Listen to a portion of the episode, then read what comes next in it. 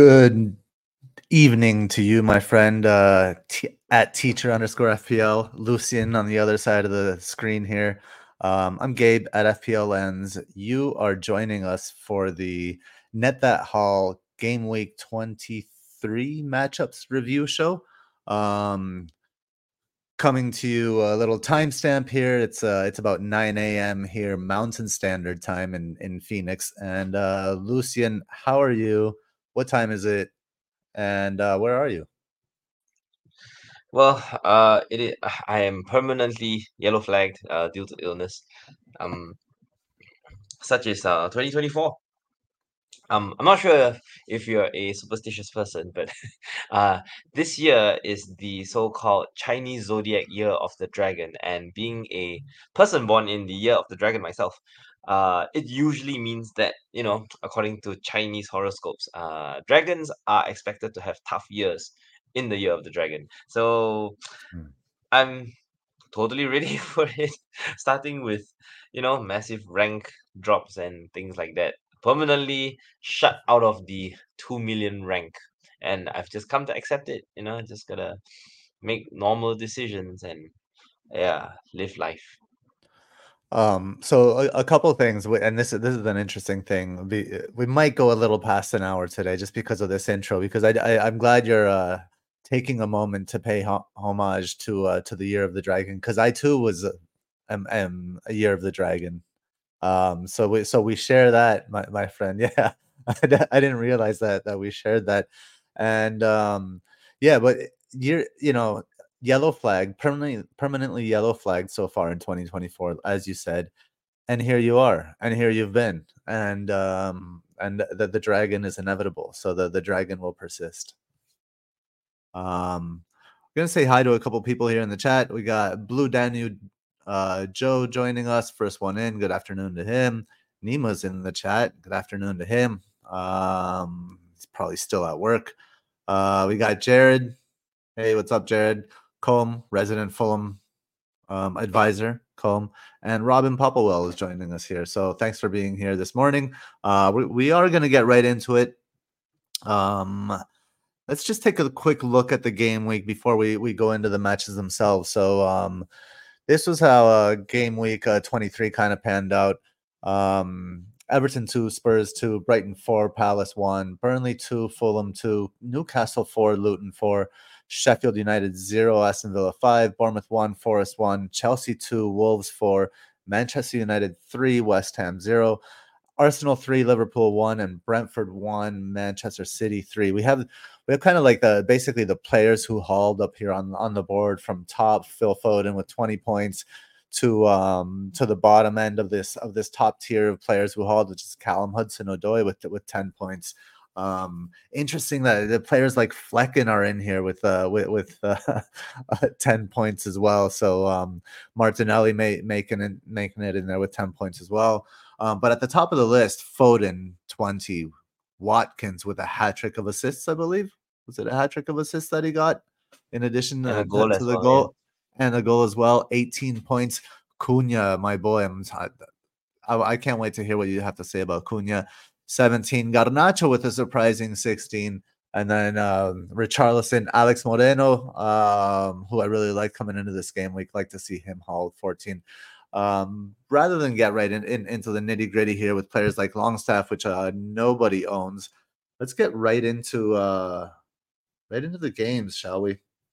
Um, I'm just gonna bring up just to, so we get the order right, correct. Uh, uh, we're not gonna display any any slides here, which is gonna be you and me talking, my friend. So, um, first match, um, Everton Spurs, the the the two two, um, surprising to some, maybe not not to others. Um, why don't you get us into uh get us into this one, and I'll I'll bring up the stats here and go into the stats after after you kind of introduce the match. Yeah. Um. So this this whole thing about Everton right now is that there has been a mini transition that Everton has been making, so we'll touch on that a little bit. And basically, long story short, uh, Jack Harrison, usually on the right flank, has been playing somewhat centrally, sometimes enforced due to the absence of Idrissa Gueye, I believe. And you know, nowadays it's difficult to tell. I mean, really the question is what the result is. And Everton basically created virtually nothing from open play. you can scrape out their highlights and everything comes from set pieces, but I did look up the full match and I zoomed, sorry, I fast forwarded to Everton's best chance in open play, like on the stroke of half time, where DCL, I believe, had a 0.10 xG shot. And yeah, exactly as you said in the slides, uh, cross came via McNeil on the left side. But I think we said that whenever Everton put in crosses from the flanks, DCL thrives through headers kind of like um somebody John McKenzie I think did a piece on uh Richarlison taking most of his shots with either his first touch or his second and I think DCL thrives in the same way but if Yeah. McNeil aims at DCL's feet you're not going to get good quality shots it's all going to be on the money Mm. um now Spurs it's like game week two all over again. Uh, I wrote a recent thread about it, and basically, um, I think the only difference between Spurs now and Spurs at the opening stages of the season is that what happens is you have a winger and Maddison would do the running. So and Maddison would basically be an assist machine. so now, however, it's the roles have reversed. Um, you have Werner right now standing in for Son on the left side, but Udogie is the one making the half space runs. So he's been, you know, alternating between shooting and crossing from that left half space. But now Maddison is being one of the targets in the box centrally. And yeah, I just cannot wait for Maddison to have his goal because he had a few decent shots centrally uh, from open play on the edge of the box. And that's basically Spurs' plan A right now because they've created virtually nothing from the right and all the finishers just line up on the right side. So I feel a bit sad for Pedro Porro owners. Um, yeah, So the timing is good. so how how do you explain that uh, on the on the right hand side like that? It's Because I mean on, on the on the left that's that's that's go ahead. Sorry. Yeah, I I mean it's it's just the influence of James Maddison. He just links play so well from the left hand side. I mean, you just look at his assist for Richarlison, right? The second goal, I believe. He just yeah overloads the left side and he sees that nobody's making the incisive run. He just puts the cross in himself from the left side of the penalty area on the edge of the box, and there it is, right on Richarlison's head. So he really takes charge of situations now, and he puts himself, you know, as the second best position to receive cutbacks and score. So I do believe strongly it's a matter of time before he gets a haul. We all buy him, and you know, we just figure out a way to bench him for the blank and move on. Yeah, that's. I, I think it's a it, it's a bit of a of a tough one. It, it's it's interesting what you say about um Everton and open play because Ever, Everton did have um 2.62 xg in this one compared to less than one for for Spurs. Um, but but like you said, I think that that's a little bit misleading because if you if you are watching the game, um, Spurs Spurs couldn't deal with with um, Everton and Tarkowski in particular crowding Vicario. They, they didn't know how to deal with that, and and that that that, was surprising to me. Um, the the other thing is, I, I've often been critical of Spurs' right side because it's either Brennan Johnson or Kulusevski, um, and, uh, and and and I think they they slow. Brennan Johnson is isn't there yet. I, I don't know. I don't know what his potential is. And Kulusevski, like we've talked about before, cons- always slows the play down. That's that's all he can do, right? Um, so so there's no time even even for like like one one Maddison might be conditioned to go to the to the left because of Harvey Barnes. Um, but but but if, there, if that's where the if there's no time for Porro to get field and Kulusevski's gonna probably lose the ball or make you go backwards again, then then he's naturally gonna gonna look to that left. It's interesting what you say about Maddison as a central target in the box. Um, I did see him get in there, but I, I don't know that he was the the, the target. I'll have to look into it a little bit more, or or if he was just like too slow to be kind of clinical in that. Um, but it, but it, definitely an inter- interesting one going forward. Matt, I would have definitely started with Maddison on on, on my wild card. Uh, had him on my wild card if if it weren't for the blank. Now, given the way things have panned out, um, who who would you predict is going to be? You predict Maddison is going to be a better asset than Richarlison? Yeah. Yeah, of course. I mean, Rich Richarlison, no doubt, is going to be good. I just feel that like everyone's gonna make a firm decision now. What do you expect out of your seven million midfielder, right? Are you expecting, you know, something of the nature of a Raheem Sterling where he hauls for a game and he gets nothing for like three to four? You know, are, are you happy with uh 15 2 2 2 you know or do you want a 7 million midfielder who has the consistency of an 8 million midfielder like Diogo Jota, you know, someone who's like undervalued permanently. I think once you've set those expectations, then you can really tell whether you want a Maddison who gets like an assist and two bonus points, you know, for as an example, uh, versus someone more explosive like Richarlison who will get two goals out of nowhere and then be really frustrating thereafter.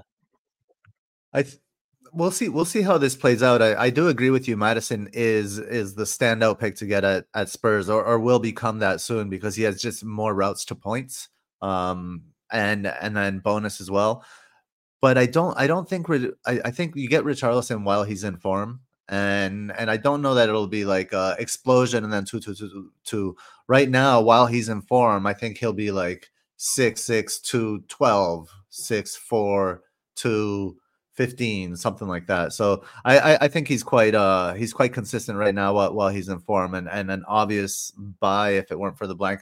Let's move on to the to the next um to the next matchup here and it is brighton against palace. Um i'll bring it up here. So this yeah interesting bounce back by by brighton right? With 4-1 with four goals on 1.43 xg for brighton Palace, uh, they get they get their goal. Mateta scores in the 71st with 0.3 xG total in the game. Um, kind of Brighton domination. Um, Palace blocking shots, throwing themselves according to the stats. But what what, what did you see in this game? Oh, actually, before you go into it, I, let me just shout out uh, BW Splitta. Thank you so much for becoming a member. Really appreciate it. Thanks for the support. Um, really nice of you. Uh, Oops, that's Nima.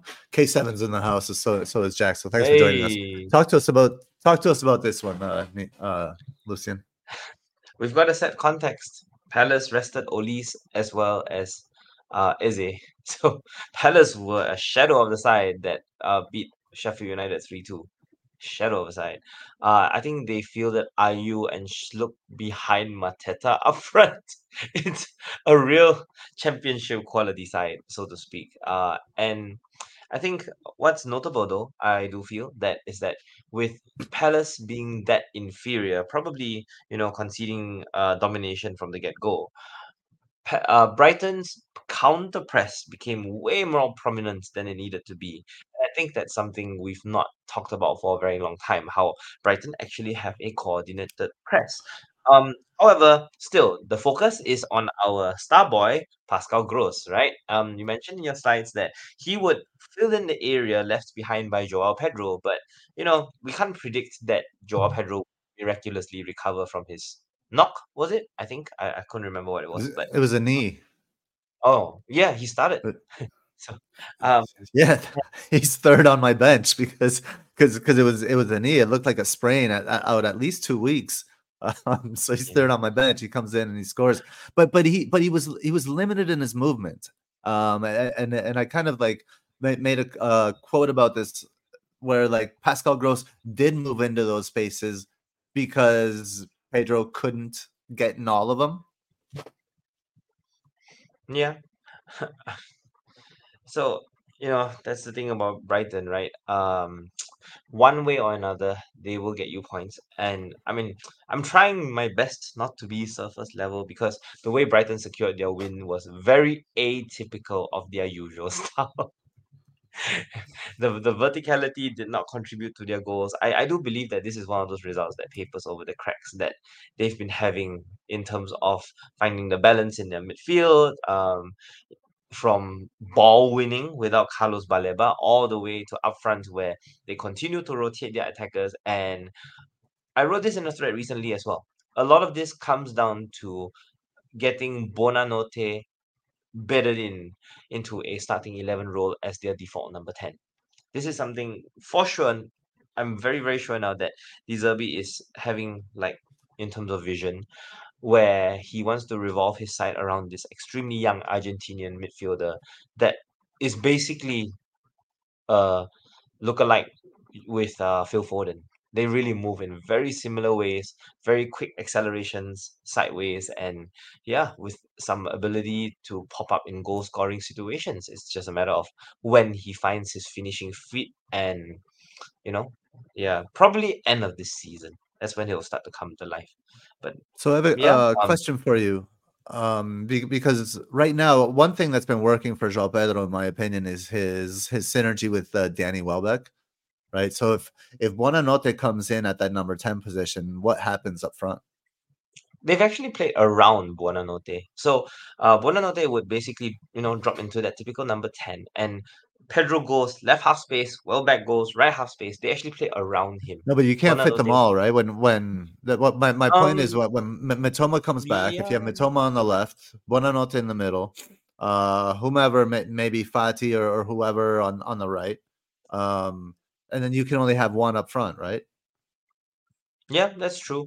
Honestly, I think that's the biggest puzzle. They've still not settled on a number nine because Hmm. it's not going to be Joao Pedro. Joao Pedro is way, way better on the left side as one of the two centre forwards. So yes, we will definitely see an identity crisis that Brighton will go through once all their wingers are back.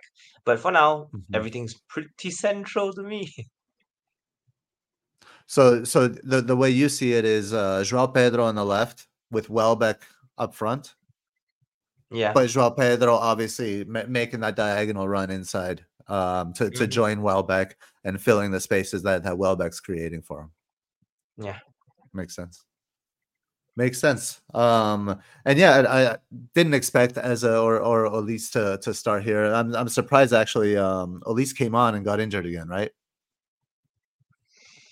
I'm not monitoring Palace too heavily because Yeah. I mean, yeah, for me, they they're still trying to go through a few changes. I believe um Yeah. they fielded a brand new right back.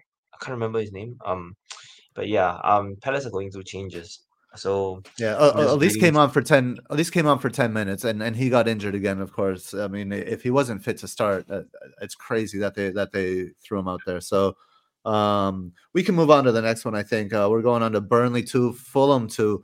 Hey, Um, what a collapse by Fulham. I, I was disappointed. Combe, um, I don't I don't want to rub this in. Maybe you maybe you can kind of um, give us some context there in the chat if if you would. Um, Burnley 1.81 xG, Fulham 1.51 xG.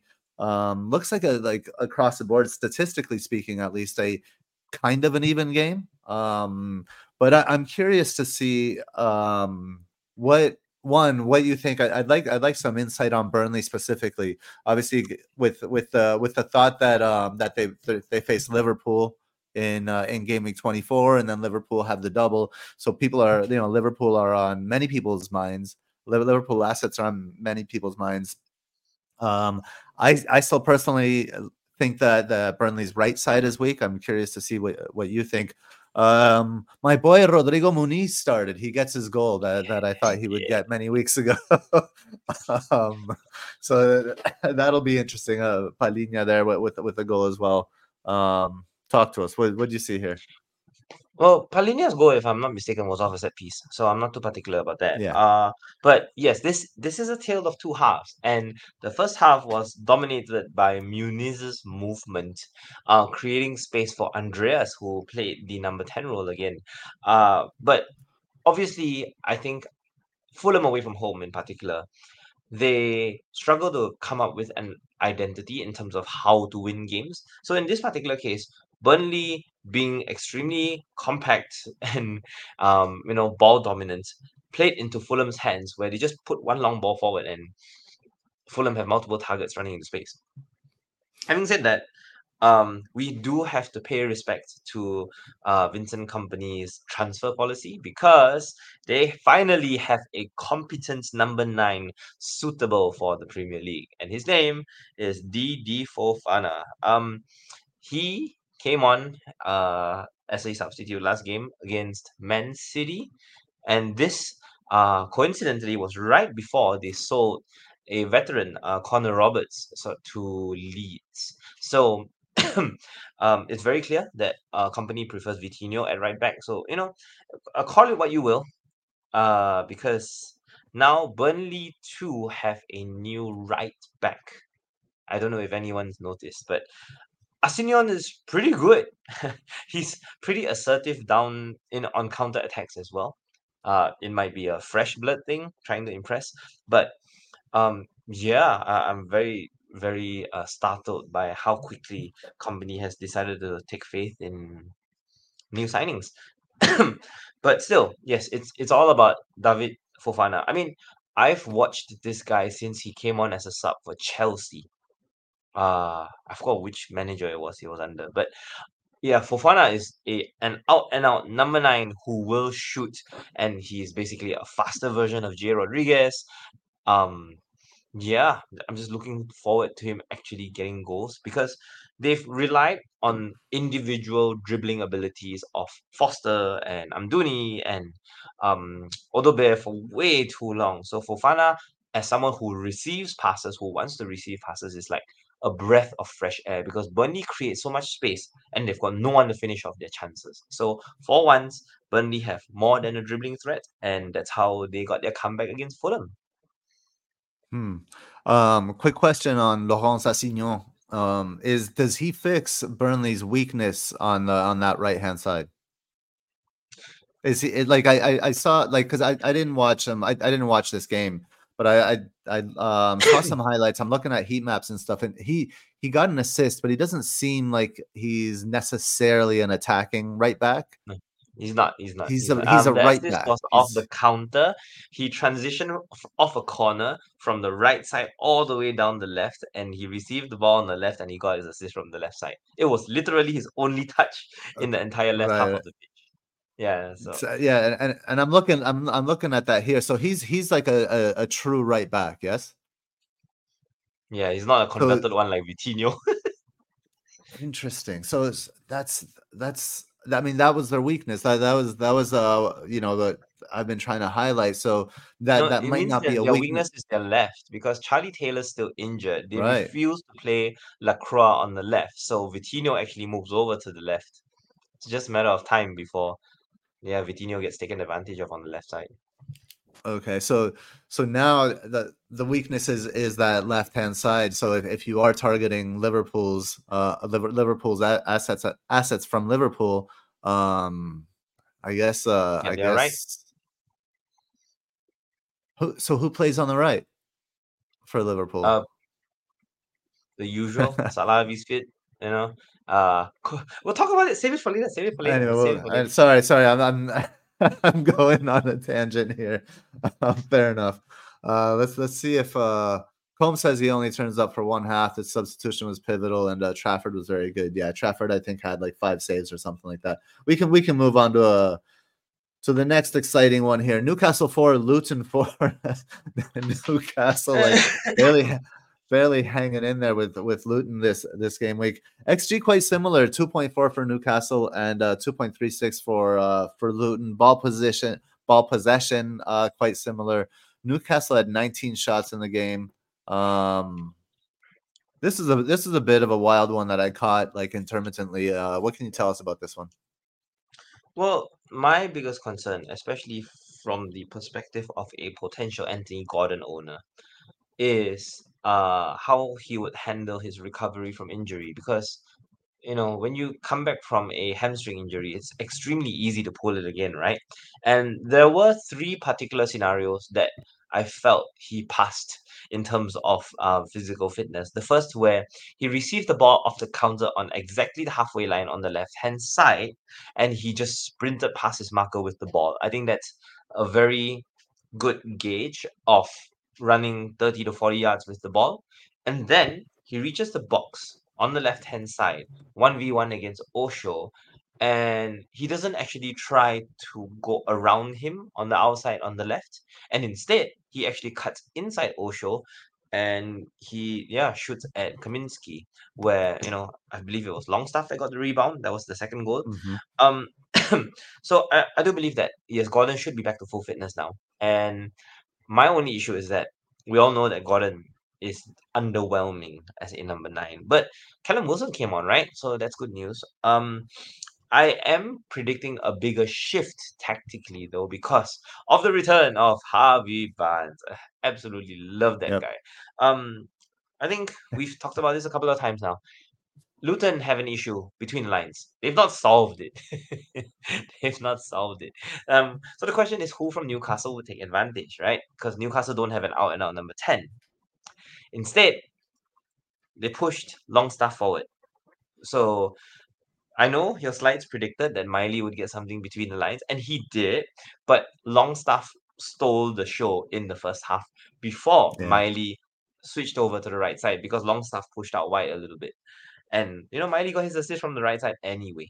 You know, even though it's like a counter press type of assist. Um Mhm. yeah, I think for me though, uh, there are various candidates we have to take note of in terms of who will occupy the playmaker role. Because when Newcastle get frustrated, when Miley and Longstaff sort of peter out, right, because Luton took the lead, uh, Bruno Guimaraes attempted to step up, and my goodness, Bruno Guimaraes is really assertive when he wants to be.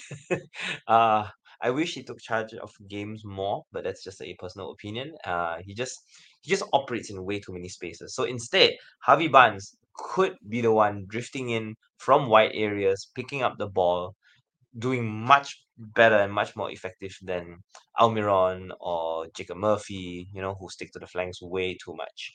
Yeah, Harvey Barnes is definitely one to look out for because that equalizing goal from that area is something we all have missed so so much. Yeah, Newcastle. Yeah, but just just as Barnes is getting healthy, then uh, Gordon goes down uh, with with that ankle injury. Um, I guess he's in a protective boot right now, and and I, my my sense is that they say currently being assessed. I don't know what the details are, but um, but if they have to wait for swelling to go down to perform tests, then it's bad, right? So um, so I so uh, Gordon, you know, as as they get healthy, they they also they also get injured. I was looking forward to Harvey Barnes on the left hand side and Gordon on the right hand side. Uh, that would have been a lot of fun. Um, but yeah, and and Dred said here in the, in the chat, it's like we need to recalibrate our, our thoughts on on Newcastle, and and I, you know, Nima agrees. I, I agree with that as well. But I, I would say like just in the sense of um, we we have to stop measuring them by their potential, and just understand that they are so ravaged with injuries and changes that they they will just be inconsistent. Um, and and I agree with you. I think a more assertive um, or dominant uh, Bruno Guimaraes would make them more consistent. Um, you know, but lo- losing, you know, just key players and and uh, Joelinton is, is is such a, a massive loss for this team um, that I, I thought I, I thought they would struggle. Um, but I didn't I didn't think that Luton could could you know snag that opportunity the, the way they did. And you know, Joe Joe comes in. Is Luton a yes, good team I now? was. Do we yeah, thank you. do, Yes, do we need thanks, do we Joe. need to recalibrate our thoughts on Luton uh, as well Just- as Newcastle? So yeah, Just their wingers, just their wingers. I think uh, Mm, we've got to take Alfie Doughty seriously now, uh, because he is a Mhm. goal threat as well as an assist threat. Uh, but Doughty's more stable. I think if you can predict who will start on the right, you'd get a lot. You know, you'd get nicer, more explosive returns. I think, uh, first and foremost, right, we have to acknowledge that both Adebayo and Morris are starting in the same eleven again, but they're not doing it with Morris as the nine and Adebayo as a supporting number ten. It's flipped. Morris is the roaming number nine who's like at the far post setting up Adebayo for finishes. Finally, finally. Um, and yes, Adebayo is an absolute beast, but uh, no need to talk about that. It's more of the fact that they have quite a lot of variety down the right hand side because Ross Barkley is starting to come onto his own, and well, this is partially down to Newcastle's flaws as well, where uh yeah, Dan Burn can be beaten. Ogbene just went past him like no nobody's there. Um, same thing with Trippier. Trippier can still be attacked, and Doughty Doughty went past Trippier easily, virtually untracked. You know, so yeah, Newcastle's flank weakness is still there, and somebody like Doughty and Ogbene can both take advantage. Yeah, that's interesting. You mentioned that that right side with the Barkley and and and Ogbene. It has it has changed them. Um, hold on. Okay. Um, cool. I think we can move on to the next one. Um, this one was a. I have to admit this was this was a surprise for me. Aston Villa five, Sheffield United uh, nothing. I didn't expect that kind of abject performance from Sheffield United at home. Um, Villa two point one nine xg, five goals. Um, Sheffield United 1.48 xg, zero goals. I kind of expected that. I, I expected the xg to be the result in, in this game, uh, the, more like a two-one kind kind of deal, the other rather than a 5-0. Um, what can you tell us about this one? To be fair, Sheffield United did have a goal disallowed in injury time of the second half. Uh, but yes, uh, I I am just more impressed that you could predict Sheffield United playing a back three in the first place. Sheffield United under Wilder had been playing a back four the entire time. They Mhm. put Trusty as a makeshift left back. They put Bogle on the right, and this time round they brought Trusty in playing the outside centre back again, and they brought in Norrington Davies as their left wing back, and they kept Bogle on the right. That was a bad idea. Ah, Norrington Davies, yeah, was so subpar. Like, you know, it's okay for wing backs to be more advanced than their three out than their three center backs. Um, it's more of when you have okay, so this is where you compare Sheffield United's back three against Luton's more established back three, right? Because arguably they have the same strength. Luton's back three are so assertive that even though once in a while they get beaten for pace, for majority of the game, they can snuff out number nines. They just go aggressive and they don't even let number nines receive the ball. They are like literally foot behind the attacker's foot. Um, whereas for Sheffield United, you watch all the goals that Villa scored against them. Ahmedhodzic is like two yards behind the other two centre backs playing Ollie Watkins on side. He has no clue. He's like literally confused when the ball is all the way at Villa's centre backs, right? Not sure whether to face the ball to intercept it with headers or whether to turn around and mark Watkins to be in a deeper position. It's yeah, so I think it was um McGinn's goal, right? Where um Konsa played this extremely beautiful long ball, but it was, you know, within interception range of Ahmedhodzic. He's turning away from the ball while looking at the ball, and it just flies past him, even though it's literally next to him. Yeah, uh, Sheffield United are in transition, and they're going to be very, very bad while they are in transition. It's not a case of trying to, yeah, fit Brooks into the side anymore. They've just got to f- figure out whether they want to go back to their four-five-one and basically not score goals, or do they want to try and actually work out a back five system? I mean, I, I think I think Wilder had the right idea in switching to a back five against against Villa. It it had worked at Villa Park, right? Um, and and I know he he had been in a back four, um, and, and I, I wasn't sure of that back five either, but it made sense and and it didn't work. Uh, like like you said. Now, um, Ezri Konsa went down with an injury, so um, definitely stay stay tuned to the to the, for the matchups show. Um, I believe it is at a new time. It'll be on Thursday rather than Wednesday. Um, that was uh, I had to change that schedule, but but Craig will be on, and he's going to talk to us a little bit about how we may see Villa uh, resorting to a back five now um, with with that with that Konsa injury. So and and we'll see how that how that changes them. So um, so that yeah, that, that'll be an to hold on to. Matty Cash for one more week. For sure. Yeah, exactly. He's, he's gonna play.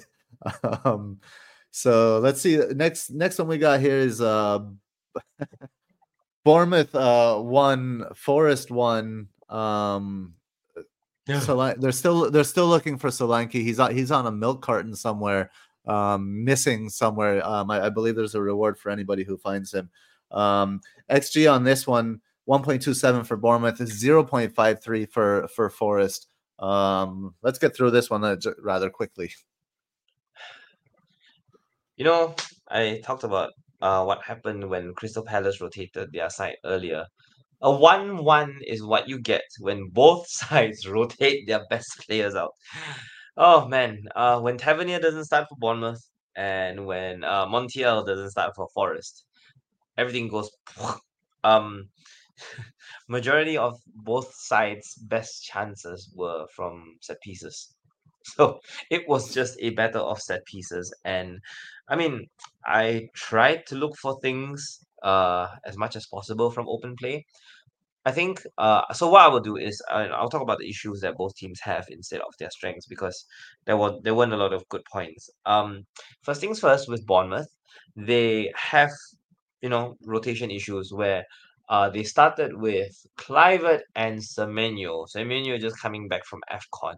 And then they subbed both off to bring on Sinisterra, if I'm not mistaken, Sinisterra and um Tavernier, that's the one. So they have a lot of competition fighting for those front few slots, and thankfully Billing got sent off. So at least you know, uh, by default, we should assume that Christie and Scott would be first choice in central midfield.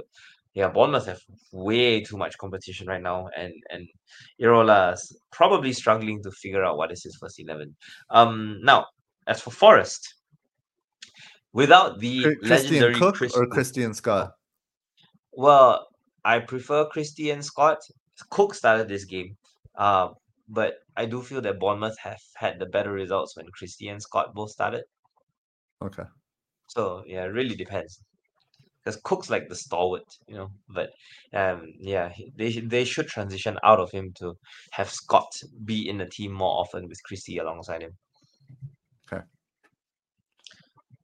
Yeah. So Forest, uh, oh Forest. Okay, so no Montiel, uh, Dominguez started, and this is a bit disappointing from Nuno's perspective at least because there was a hint of transitioning to rely on somebody like Danilo, who's much more assertive and has much more flair with the ball. But yeah, they just reverted to the type. Um, Morgan Gibbs White in the center, Langa on the right, Callum Hudson Odoi on the left, and they barely created anything in open play. Really. Uh, they rely on Bournemouth mistakes more than anything. So I would say the big lesson from this especially since they play Nuno Tavares at left back, is that they have so little attacking potential without the legendary Chris Wood that they are a very good team to target, especially away from home for clean sheets. Yeah, Hmm. genuinely mean that. So, so you think the the return of Taiwo hurts them? At the moment, yes, because they have no supply. It- Yeah. it- they have Chris Wood supply. Like, like Maybe. And I, I, I think, I think it's, uh, I, I think you have to play different with, with, with differently with, with Taiwo. Um, and I don't, Ty, Taiwo hasn't played with, uh, with Nuno yet, has he? I think this is Well- the, the, their first, their first time, their first game together. So interesting to see how that adapts. Let's move on to, to a game I'm sure you're eager to discuss. Chelsea 2, Wolves 4. Um, Chelsea 1.74 XG, Wolves 2 flat. And and I haven't heard many people say that it wasn't it wasn't deserved for Wolves. So Well, I think it's more of okay. So there there was a period sometime uh towards the middle of last season where I think there was an international break and the Wolves were on a really bad run. So they had, you know, Chelsea, Brentford, and Liverpool in a row up next. And I was telling people as a Wolves fan, if I could get one point out of those three games, I'd be really happy. And we beat all three teams. Hmm. Yeah, we beat Chelsea 2-1, we uh beat Liverpool 3-0, and we also beat Brentford away. So I think we have a knack of coming across these sort of teams when they are in their worst moments. Because Chelsea right now, not in a good spot despite having their first 11 comeback. I think the result flatters Wolves quite a bit because, you know, there was a Cunha penalty and there were two deflected shots. So on another day, I would argue that we wouldn't have scored four goals. At least Cunha wouldn't have had a hat trick. Um, but Neto is real. well, Pedro Neto's threat is real, and we have to give credit for him. You know, literally covering the entire final third of the pitch, uh, just trying to dribble past people. I'm not gonna say that there isn't rhyme or reason Uh, but I will say that Wolves right now uh, are definitely appreciating the fact that Rayan Aït-Nouri is back from AFCON. That I can say. Because wow, like we've not had a presence so strong on the left ever since Hwang. And you know, while Hwang is still out there uh, fighting for Korea, um, yeah, every it's it's the same thing, right? Uh, Wolves break down the right side through Pedro Neto and whoever, and then you have Cunha waiting near the penalty spot and Rayan Aït-Nouri crashing the box from the left side. So differential Aït-Nouri, yes. Uh, but you know, stable template pick, Pedro Neto, yes. It, it seems to me that the, the, the template pick will be Cunha. I mean, I know he's a forward, so um, but but Cunha is obviously obviously with with that um with with the hat trick there, he, he'll be popular. Um, I I do agree. Like Net Neto has more roots to points again as creator, as finisher, and and, and all of that.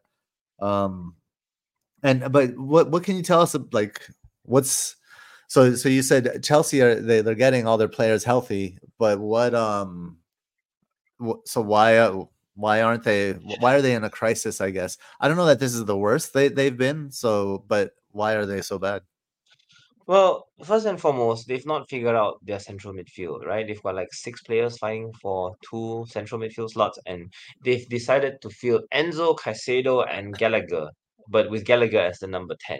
So, you know, you've got that big bustling, uh, messy pasta tangling of legs up front, uh, full of energy, with Cole Palmer on the right, Sterling on the left, and Nkunku up front, all like sort of trying to get out of the way, but not really. So honestly, when Cole Palmer scored the first goal for Chelsea, like that incision from Caicedo to play the through pass all the way from midfield. I mean, we have to appreciate the space that Gallagher creates, you know. But Hmm. to expect a defensive midfielder like Caicedo to find Cole Palmer running behind defenses on the right is not something people will expect to see.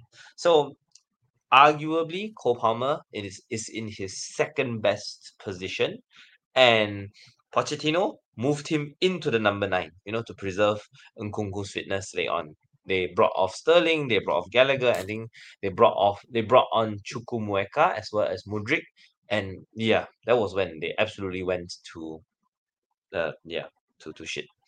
Um, I, I I can't yeah I think but you know there's a bright spark. Chilwell's runs down the left are definitely there, and they did trouble Wolves a little bit. Mm, just waiting for the right delivery and the right finisher because that is arguably the best type of Chelsea we want to see. We we as FPL managers want to see. We want a creator centrally, Palmer feeding Chilwell on the left, finding a finisher in the middle, whether it be Jackson coming back from AFCON or Nkunku or even Palmer himself. You know, I think that's that's like the Chelsea we want to see.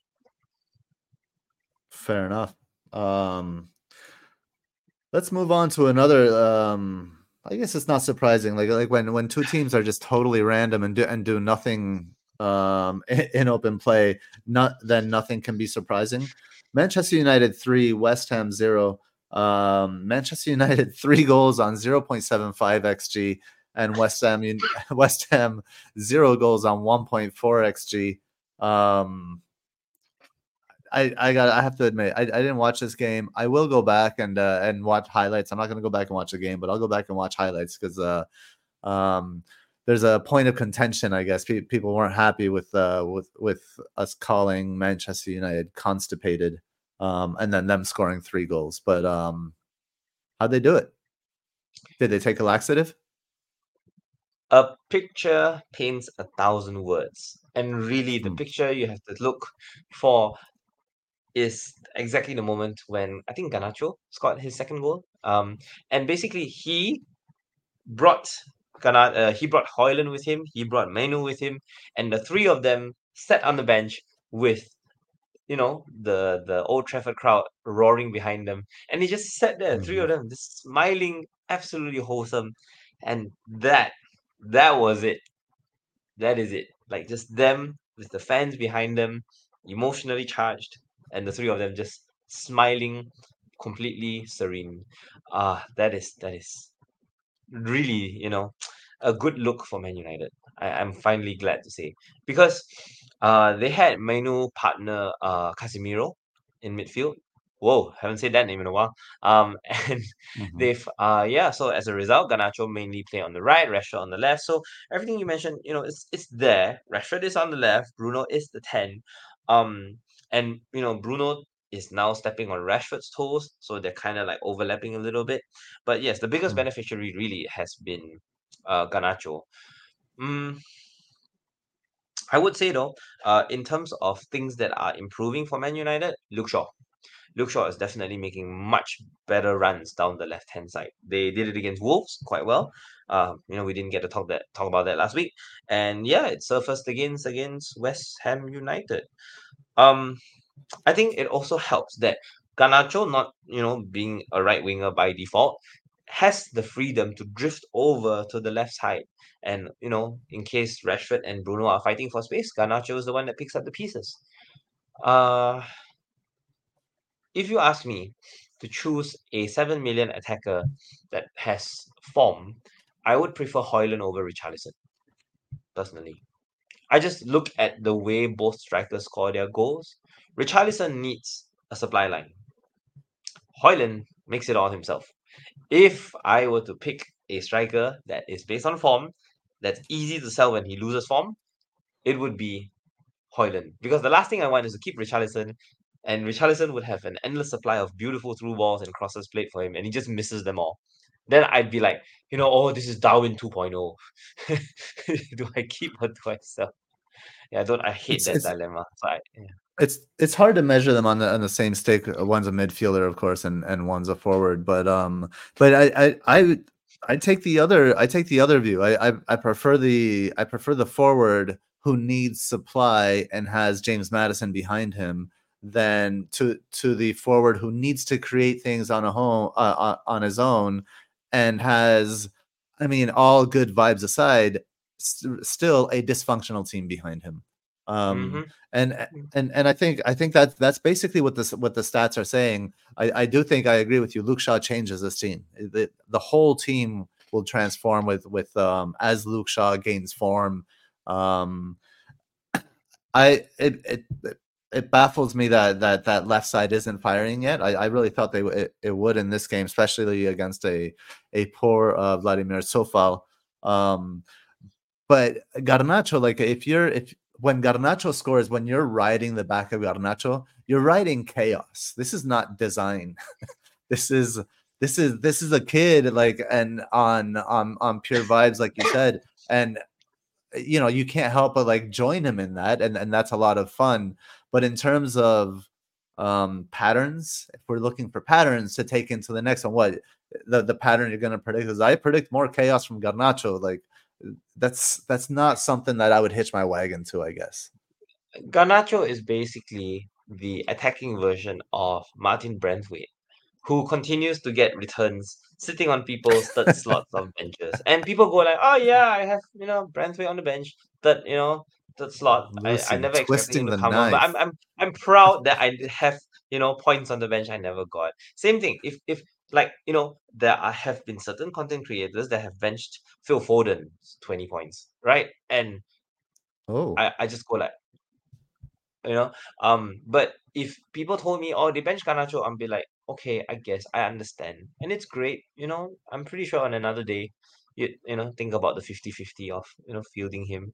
And yeah it's okay. You know your, your conscience is clear if you bench Garnacho's 17 it's okay everything's okay. Um, we'll move on to the next one, and you know the one Nima's been waiting for. He's still in the chat, waiting for us to get to this one. Arsenal three, Liverpool one. Um, Arsenal with 3.5 xg, Liverpool with 0.37. I think that's this is the highest xg against Liverpool in in a long time. I don't know how many years, but but a, a long time, so they say. Um, yeah, th- I'm gonna, I'm gonna let you. I'm I'm just gonna let you dive right into this one. I'll be interested to hear what you have to say, including Alisson.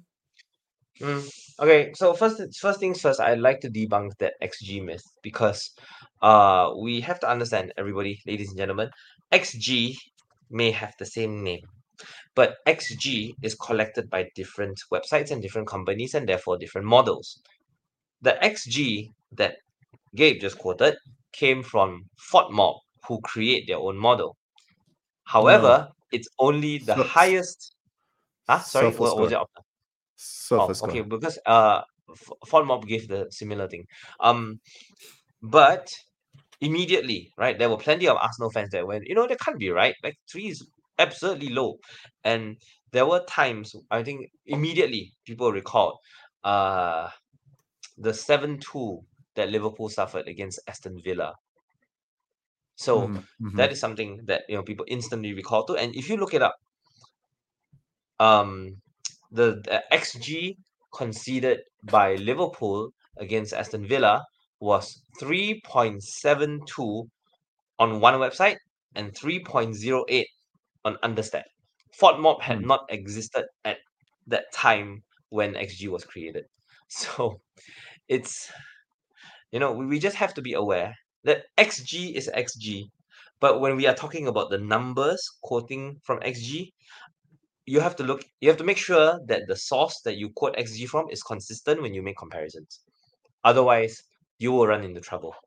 There are so many factors that go into xg that yeah we we can flip the argument literally right depending on which side we take from. Okay now uh as for the match itself i'd like to open with a question if you have a game between two titles challenging sides theoretically would you bank on their plan A strategy, or do you think it all goes out the window and they use something special? I that that depends on the manager. Um, Right. To quit real, really, yeah, it depends on the manager. Really quickly to underscore your point. Um, I think I said 3.5 xg or something like that from SofaScore. yes, correct. Three point five. Un, un, under understat has it at 2.85. Mm. The massive difference. um, but but yeah, I think it depends on the manager. I mean, if it if um, but if like obviously these managers involved, uh, Arteta Arteta's gonna gonna do his plan A unless he faces City. I, I I would say then then he might change it. Um, and and Klopp Klopp is gonna do what Klopp does. I kind of wish that Nima were alive now because Nima would probably get this. Uh, there have been multiple sources of these floating around on X, especially, uh, where Liverpool actually paid homage to Arsenal when they beat Arsenal 3 1 in the FA Cup or something like that. Uh, and they said that Arsenal came out and played a 4 2 2 2, and we you know nearly couldn't cope. We won, but they but, but Klopp thought he barely deserved it. And so, this time round, this last weekend, Arteta whipped out the 4 2 2 2 again and completely overran Liverpool's midfield three. Because if you think about it, right, we know Liverpool's style and formation and identity. If you play Curtis Jones, Gakpo, uh, sorry, not Gakpo, uh, Curtis Jones, uh, Gravenberg, yes, and Mac Allister, right, and you look ahead and you see Declan Rice and Jorginho, what's your instinct as a Liverpool player, right? so, in this particular matchup, Liverpool's two central midfielders were sucked up to Arsenal's two defensive midfielders, and that left Mac Allister 2v1 outnumbered against Kai Havertz and Odegaard dual tens. This was why Odegaard had so much space in the first half because Mac Allister literally had no idea whether to mark uh, Kai Havertz or uh, Odegaard. And it was just fitting that the first goal itself from Arsenal was uh, Mac Allister trying to mark Kai Havertz, and then he saw that Odegaard had so much space. He moved up to Odegaard. The ball immediately played behind him. Kai Havertz was one v one against uh, yeah, Edison. So it's really fitting. It's really really fitting that um Arteta fielded a special formation, this four two two two that we rarely see, not dependent on their right at all. And you know, it was fortunate enough that Saka was there to pick up the pieces.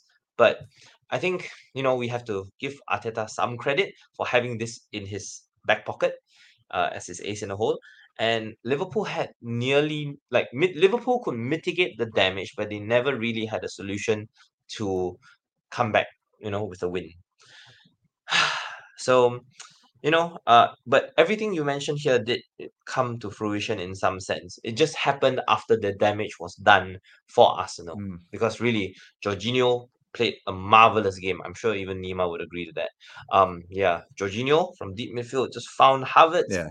or um Odegaard time and time again in the first half. Yeah, and so that's how it goes. Um, yeah, and uh, what, what that's uh, I'm I'm glad you mentioned that, and um, I also like his the disguise. So he disguised it as a four three three. He disguised it as a plan A. Oh, Havertz is playing the nine. It's like Havertz is not playing the nine. Um, and, and he like he and true to form, he didn't get in the in, in the box that much, right? Like um, and it was it was all it was all in the center mid area. He did drift to the left out his far far post fade that, that he loves to do. He did he did do that from but from that center center midfield spot. So yeah, I thought um Arte- Arteta own, owned Klopp in the in the in the tactical battle and and and you're right they, they couldn't they couldn't adjust and it wasn't like a I, you know there, there's a narrative that it was that it was a personnel problem that it was like uh missing Salah and, and, and Darwin injured and I, I don't think that's what it was. I, I think it was more schematic than than personnel based. Um 56 minutes getting to the last one here. Um Brentford one Manchester City three. Manchester City with an XG of around two Brentford an XG around one. Um Brentford get the first goal here, and then Manchester City proceed to kind of like just uh, own the game after that. So, uh, what can you tell us here?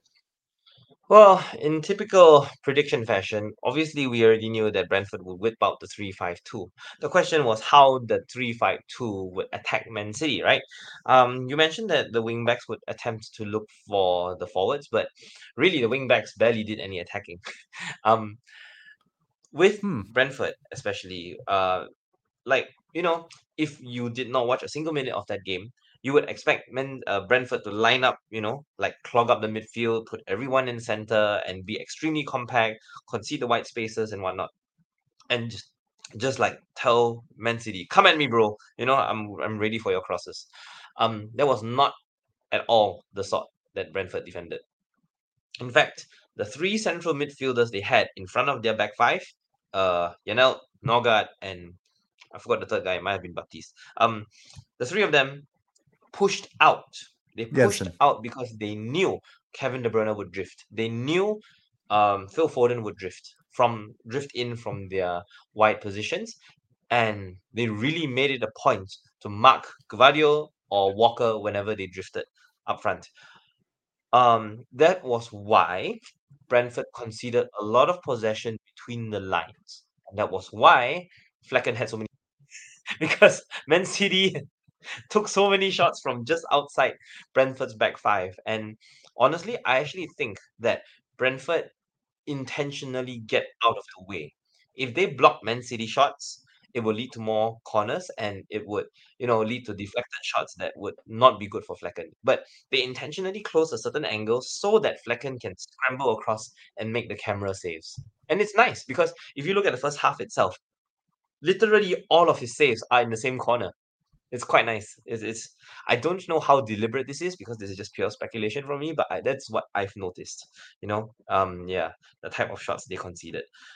Now, uh, in terms of how City actually won the game, well, first and foremost, uh, yes, KDB, Foden, they eventually dominated that central area heavily enough, such that you know, and and the creator for Foden. I think full credit, right, uh, goes to Foden for being a Cole Palmer.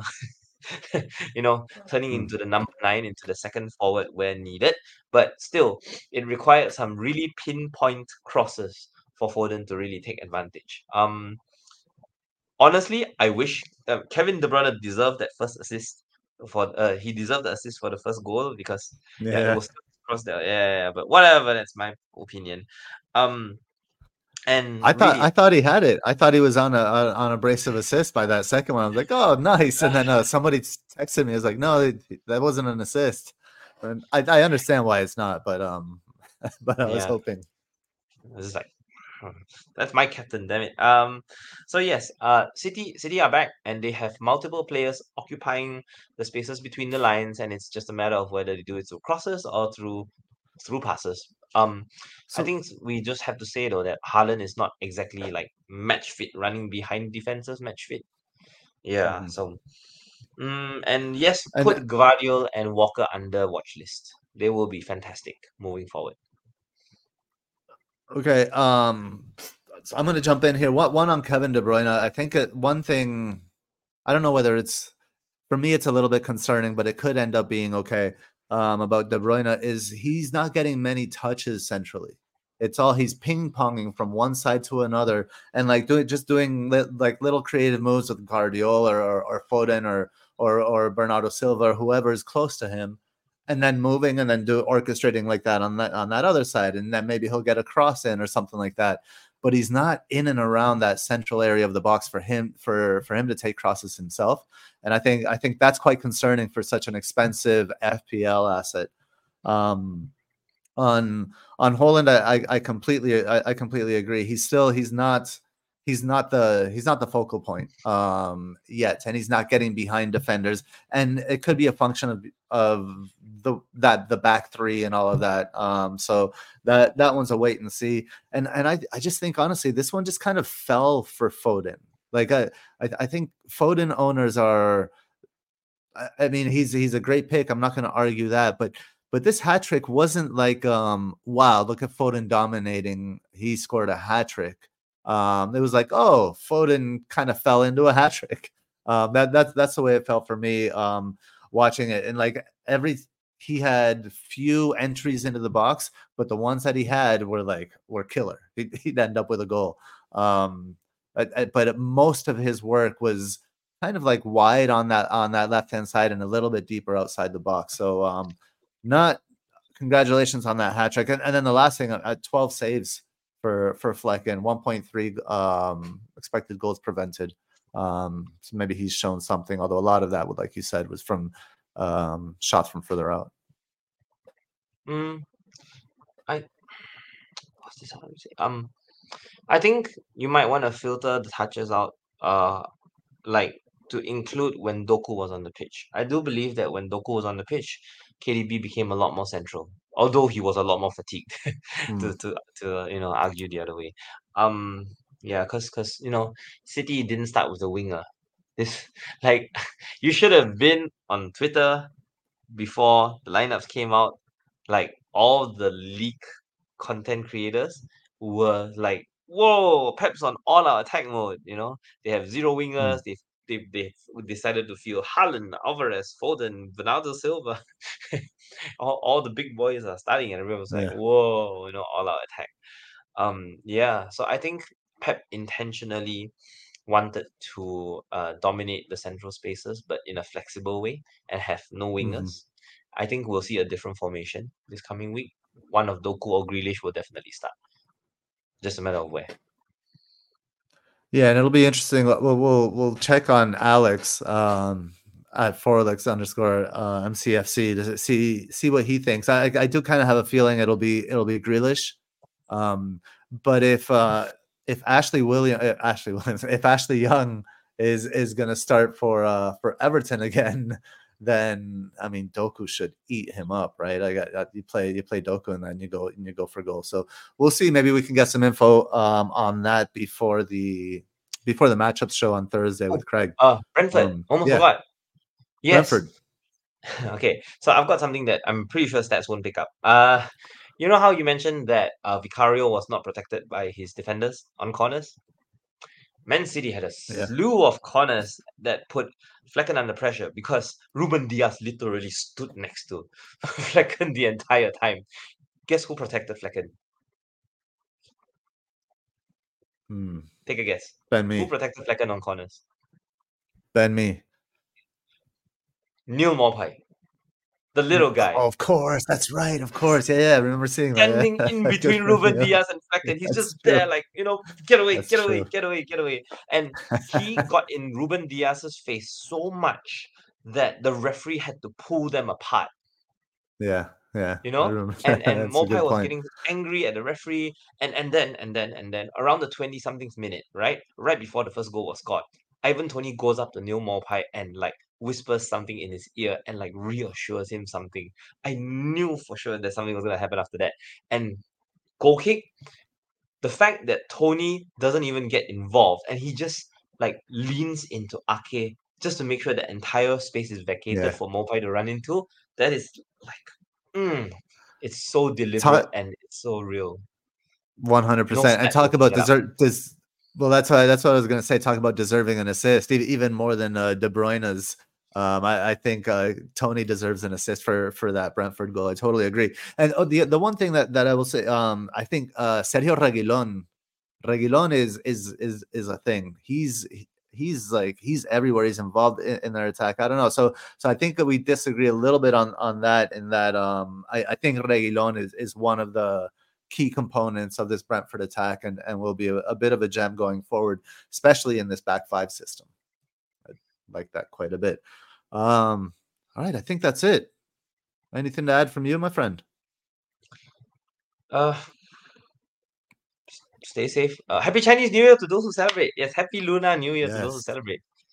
Happy Lunar Yeah, New Year. Whether you celebrate or not, happy Lunar New Year. Um, you're getting some props, some love on the show from K7. Lucien is so good. Yes, he is. That's how we get the the depth we do on this show. So thank you very much. Thanks everyone for joining us. Thank you to our new. We have a new member, BW Splitta. Thank you very as, as you as well. Good chat in there. N- Nima driving the chat. This is a lot of fun. Um, we will be back on Thursday. Um, until then, I don't know. Be well, be kind, and peace.